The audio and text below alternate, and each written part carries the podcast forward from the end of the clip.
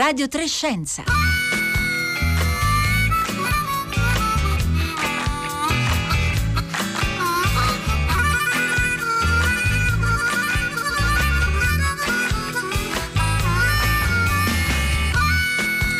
Mercoledì sette aprile, buongiorno da Marco Motta, benvenuti all'ascolto di una nuova puntata di Radio eh, tre Scienza, che oggi si concentra su una molecola, è la molecola più citata di questi anni, l'abbiamo menzionata in verità anche ieri parlando della qualità dell'aria negli ambienti chiusi, però insomma lo sappiamo, è la protagonista di questi anni in cui la consapevolezza della crisi climatica, dei suoi impatti è diventata diffusa e impegna ciascuno di noi a fare qualcosa. Il nostro mantra è diventato ridurre le emissioni, l'abbiamo sentito anche poco fa in uno spot. E allora eh, insomma diamo ormai per scontato che stiamo parlando della C O due, dell'anidride carbonica, che ha acquisito una fama un po' negativa naturalmente come eh, gas serra per l'impatto che ha sul riscaldamento del pianeta. Allora, oggi ci vogliamo prendere un po' di tempo per conoscerla meglio, per ricordare il ruolo che gioca sulla Terra, ma anche per ragionare sulle soluzioni da cercare, da trovare per diminuire la sua concentrazione in atmosfera e quindi il riscaldamento globale. Lo faremo grazie all'autore, che è un chimico e scienziato dei materiali, eh, di un libro dal titolo che è tutto un programma, Viva la C O due. E prima però torneremo indietro di più o meno un secolo e mezzo, alla metà dell'Ottocento, per riscoprire la figura di una scienziata che intuì, insomma, pose le premesse per capire che accumulare molta C O due nell'atmosfera, come abbiamo fatto negli ultimi decenni, ci avrebbe potuto procurare qualche problema di surriscaldamento. Allora, tre tre cinque cinque sei tre quattro due nove sei, se ci volete inviare un un sms o un whatsapp durante la diretta fatelo naturalmente anche tramite, tramite scusate, Facebook e Twitter, dove ci trovate come Radio tre Scienza col tre scritto a cifra.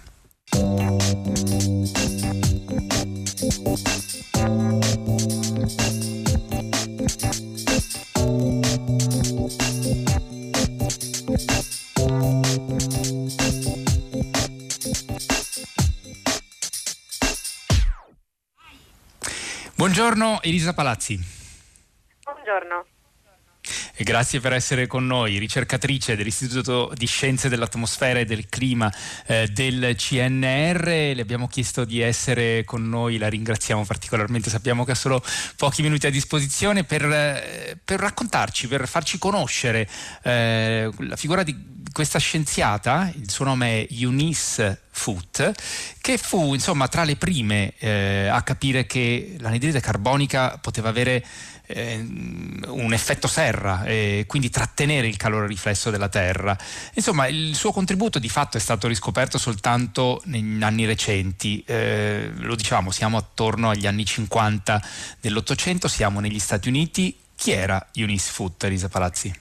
Era una grandissima donna, una grandissima scienziata e non solo, perché era anche impegnata nel sociale, nella, nella sfera politica, attivista per il voto alle donne, faceva campagne per l'abolizione della schiavitù, ma dal punto di vista scientifico possiamo davvero dire che è la donna che ha scoperto la causa del riscaldamento globale, la prima donna nella scienza del clima, anche se appunto l'importanza delle sue scoperte è stata attribuita più di centocinquanta anni dopo, eh, l'anno in cui teorizzò che le variazioni di anidride carbonica nell'atmosfera potevano influenzare la temperatura della Terra, e ci arrivò con un apparato strumentale di una semplicità estrema.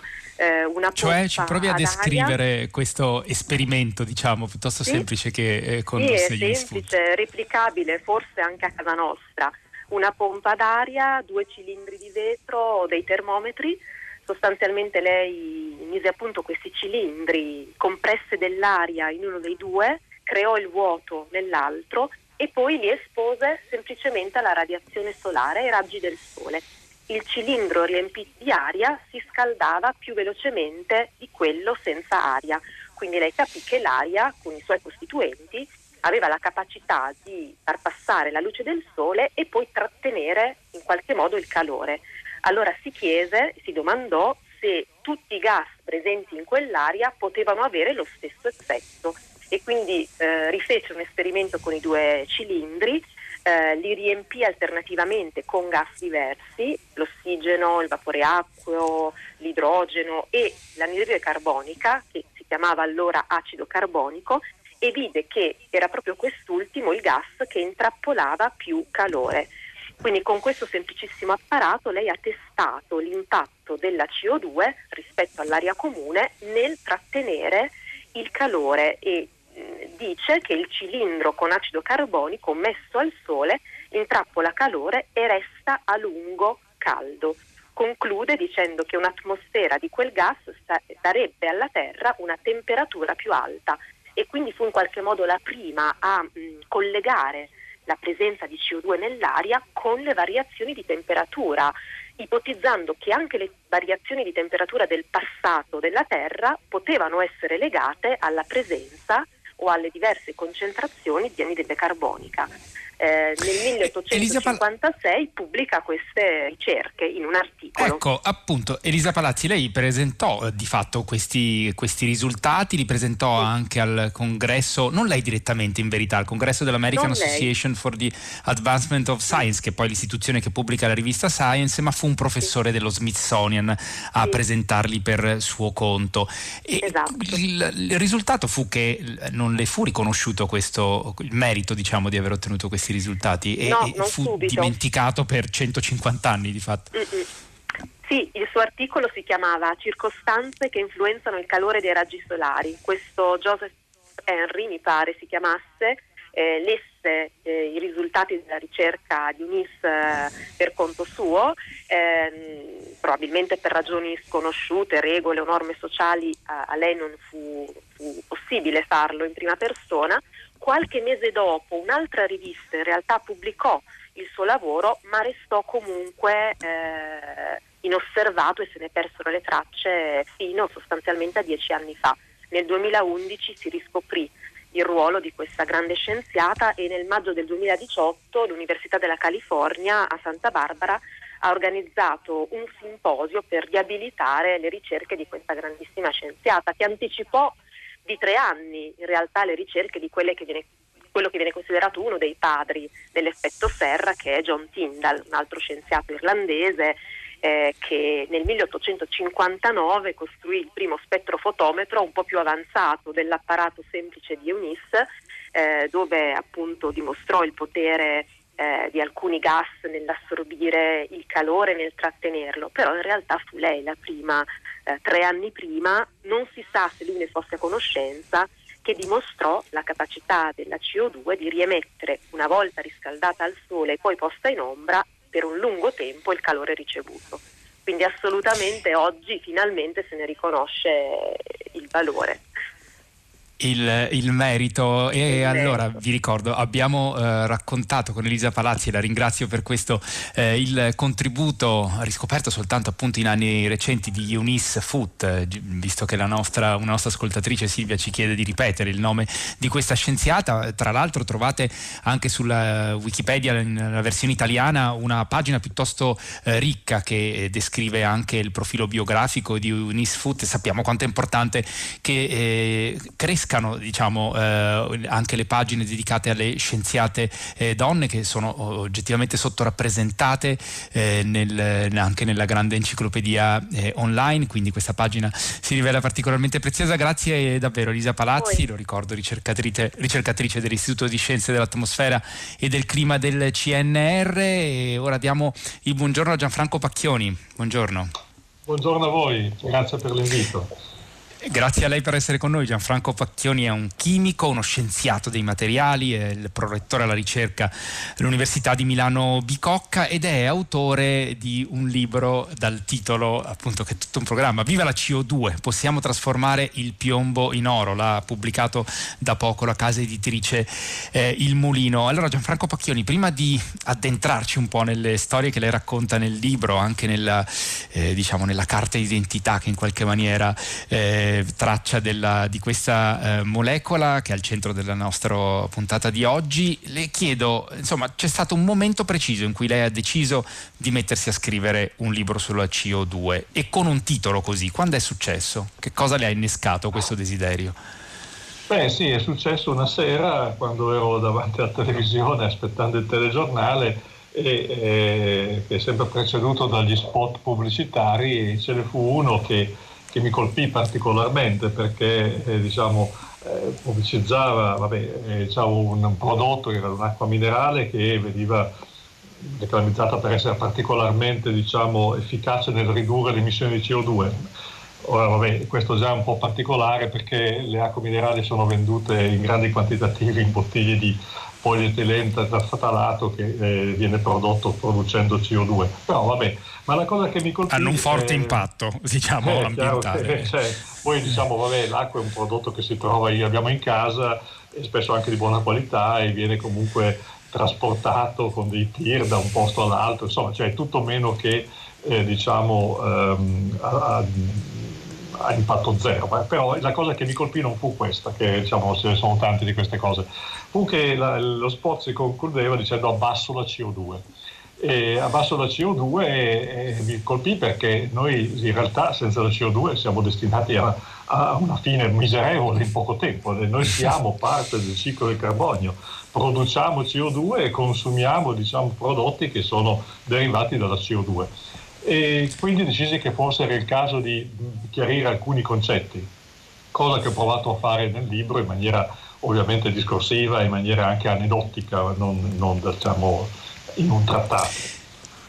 E, allora Gianfranco Pacchioni, proviamo un po' a entrare nella descrizione del, del ruolo che gioca eh, la, la C O due, per ricordarcelo, magari eh, ci siamo dimenticati, l'abbiamo studiato eh, a scuola, però insomma è utile fare eh, un ripasso anche da questo punto di vista. Forse potremmo anche partire da una eh, diciamo questione linguistica. Lei dedica una piccola nota all'inizio eh, sul nome, insomma è invalso l'uso di chiamare anidride carbonica appunto la C O due eh, in italiano. In realtà l'inglese da questo punto di vista è più corretto, è più aderente al linguaggio scientifico quando usa sì. l'espressione carbon dioxide. Esatto, eh, esatto, che... perché ci sono due ossidi di carbonio, uno è il carbon monoxide o monossido di carbonio, quello sì che è tossico e dannoso, è quello che producono le stufette quando diciamo funzionano male, e, e poi c'è la, invece il diossido o biossido di carbonio che noi chiamiamo volgarmente eh, C O due. Una molecola che, come lei diceva, è stata, diciamo, è, oggi è demonizzata per questo problema oggettivo di cui parleremo poi, diciamo, delle, che tutti conoscono, l'effetto serra, certo. ma,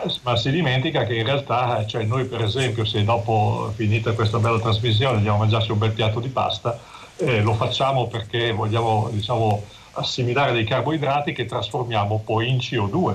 E quindi noi con la nostra respirazione ogni giorno emettiamo circa un chilo di C O due, non è proprio poca roba.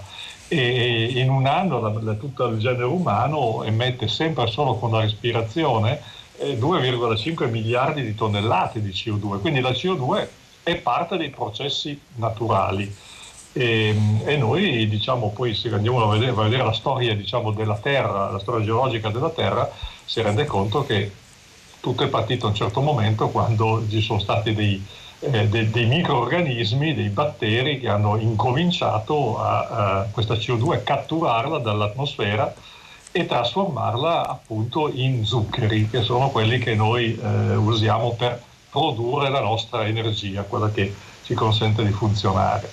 Quindi tutto, cioè, è tutto collegato e demonizzare la C O due è sbagliato, casomai dobbiamo imparare a non produrne troppa, ma questo è un altro discorso.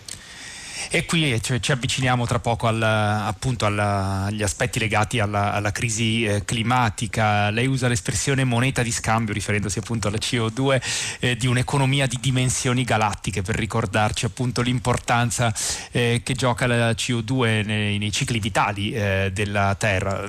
Tra l'altro eh, menzione, ricorda e racconta eh, quel capitolo meraviglioso del sistema periodico del, di Primo Levi dedicato eh, al carbonio, che è la, la storia diciamo di un atomo eh, di carbonio che, di cui raccomandiamo sempre la, eh, la lettura. Eh, c'è un ascoltatore che ci scrive eh, d'accordo con lei, con l'espressione che ha scelto, viva l'anidride carbonica, l'anidride carbonica è indispensabile per il mantenimento di un'atmosfera a noi favorevole. Eh, Gianfranco Pacchioni, facciamo oh, um, lei ha già citato insomma un po' il ruolo che gioca, ma proviamo a disegnare una carta d'identità, oh, una anatomia se vogliamo di questa, di questa molecola.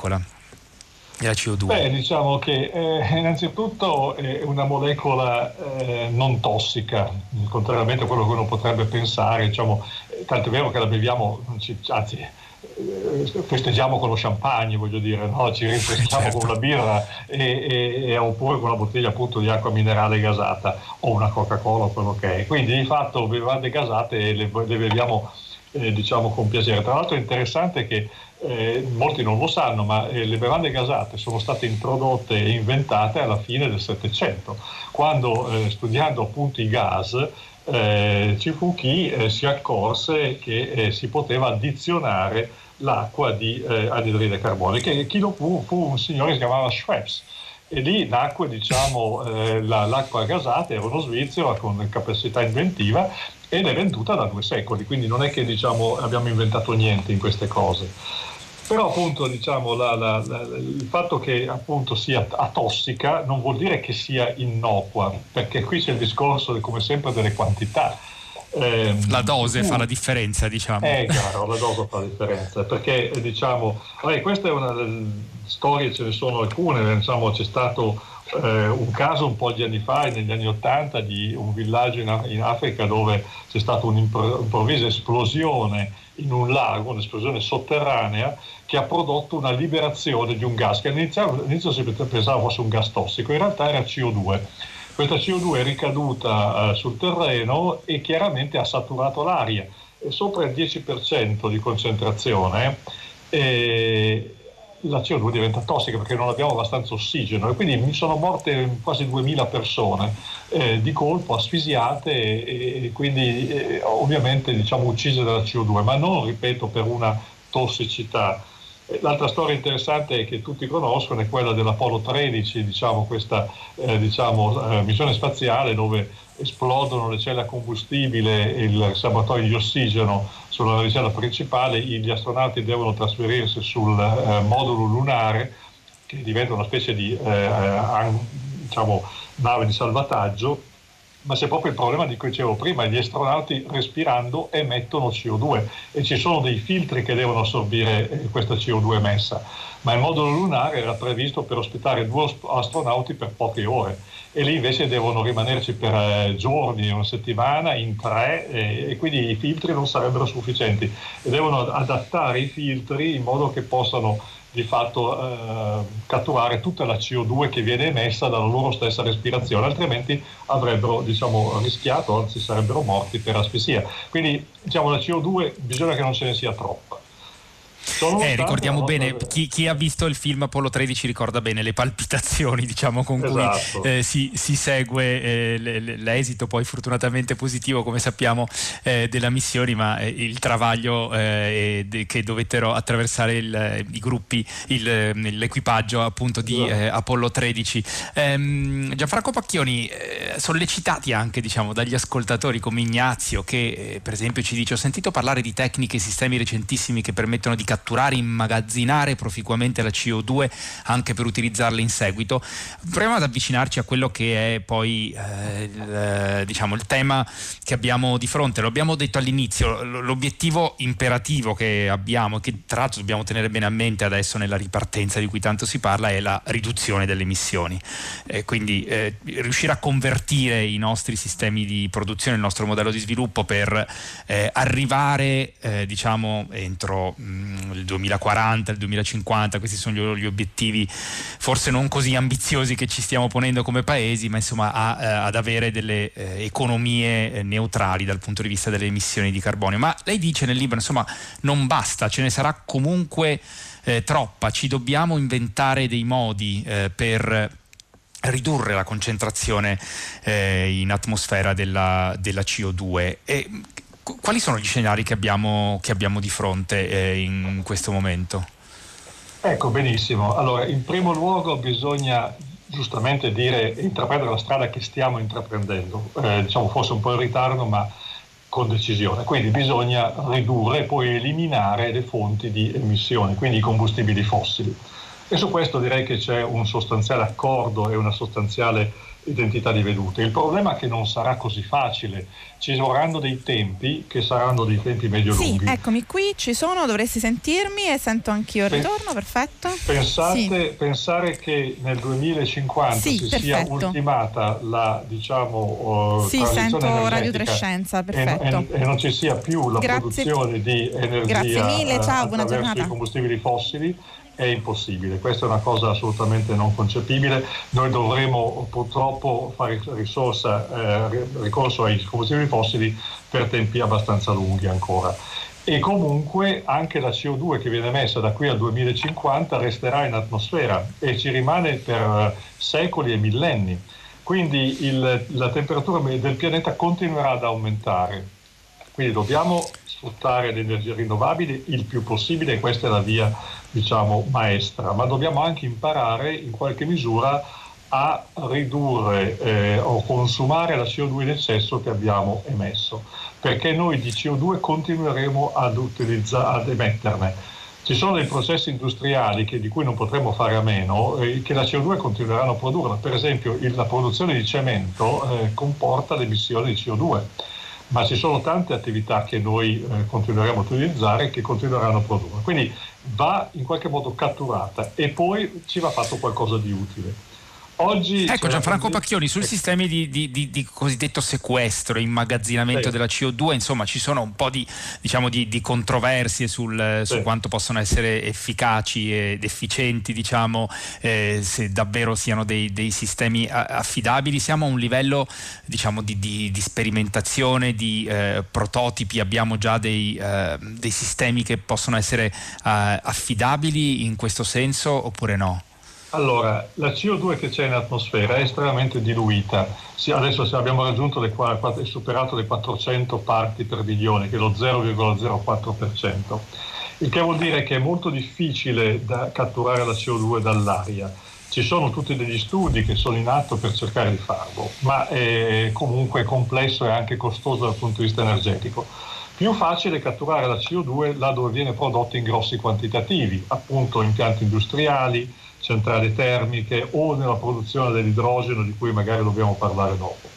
Questo, eh, questa cattura è possibile, e poi cosa, questa, questa C O due cosa se ne fa? In parte viene venduta a quelle aziende che fanno bibite gasate, bevande gasate di cui parlavamo prima, ma poi questa torna ad andare in circolo ovviamente. C'è chi parla di sequestrarla, cioè di metterla nei, negli strati profondi, diciamo, geologici, il che eh, si può fare ed è una delle cose che sono allo studio, ma è anche un po' uno spreco, perché la C O due è una materia prima. E come dico nel libro, in realtà eh, se noi riusciremo ad ottenere dell'idrogeno ottenuto per via sostenibile, e di questo poi possiamo parlare, ecco che l'idrogeno combinato chimicamente con la C O due ci può permettere di fare delle molecole, delle sostanze a noi utili, con dei processi che sono già noti. Quindi non stoccarla nelle, nelle profondità geologiche, dove comunque non è un processo facile e potrebbe sfuggire. Riutilizzarla combinandola con l'idrogeno e facendo delle sostanze che si chiamano metanolo, etanolo, eccetera, che possono a noi essere molto vantaggiose. E allora Gianfranco Pacchioni, tra un attimo torniamo anche alla questione eh, degli, dell'idrogeno, però vorrei sottoporre la domanda che, o meglio, diciamo la sollecitazione, l'invito eh, che arriva da Ludovica, che dice: coltiviamo più piante, ricicliamo la C O due. Eh, quello del, insomma, se ne è parlato, se ne parla molto, e ci sono molte campagne, lo sappiamo, per piantare alberi, anche miliardi di alberi eh, sulla terra, proprio per eh, favorire l'assorbimento della C O due. Questa è una via Eh, percorribile, eh, Gianfranco Pacchioni, dal, dal suo punto di vista, per contribuire alla riduzione della concentrazione di C O due, ed è una via sostanziosa, diciamo, eh, che può avere un impatto eh, sostanziale, anzi. Allora, è chiaro che la fotosintesi è il processo naturale attraverso cui la biomassa cattura la C O due e la combina con l'acqua, e grazie alla luce solare la trasforma in carboidrati, nelle, tutto quello che poi a noi serve anche per alimentarci, eccetera. Quindi chiaro che piantare più piante e arricchire la vegetazione è una via, però quello che sta accadendo è esattamente l'opposto. Noi stiamo disboscando eh, per ragioni, diciamo, a volte eh, di, di, economiche su dei paesi come il Brasile, che diciamo vogliono sostituire piantagioni alle foreste amazzoniche, ma soprattutto c'è un altro problema. Una delle fonti più eh, importanti di emissioni di C O due, oltre ovviamente alla combustione dei combustibili fossili, è il cosiddetto consumo di suolo, che è esattamente l'opposto della piantumazione. Cioè noi, una popolazione mondiale che è passata, sta raggiungendo gli otto miliardi, raggiungerà i dieci miliardi, necessariamente consuma suolo e sottrae vegetazione, diciamo, alla, eh, al pianeta. Purtroppo è una delle fonti principali dell'aumento della C O due, quindi certamente dobbiamo cercare di contrastarlo, ma vorrebbe dire anche bloccare lo sviluppo demografico, che è un problema non banale.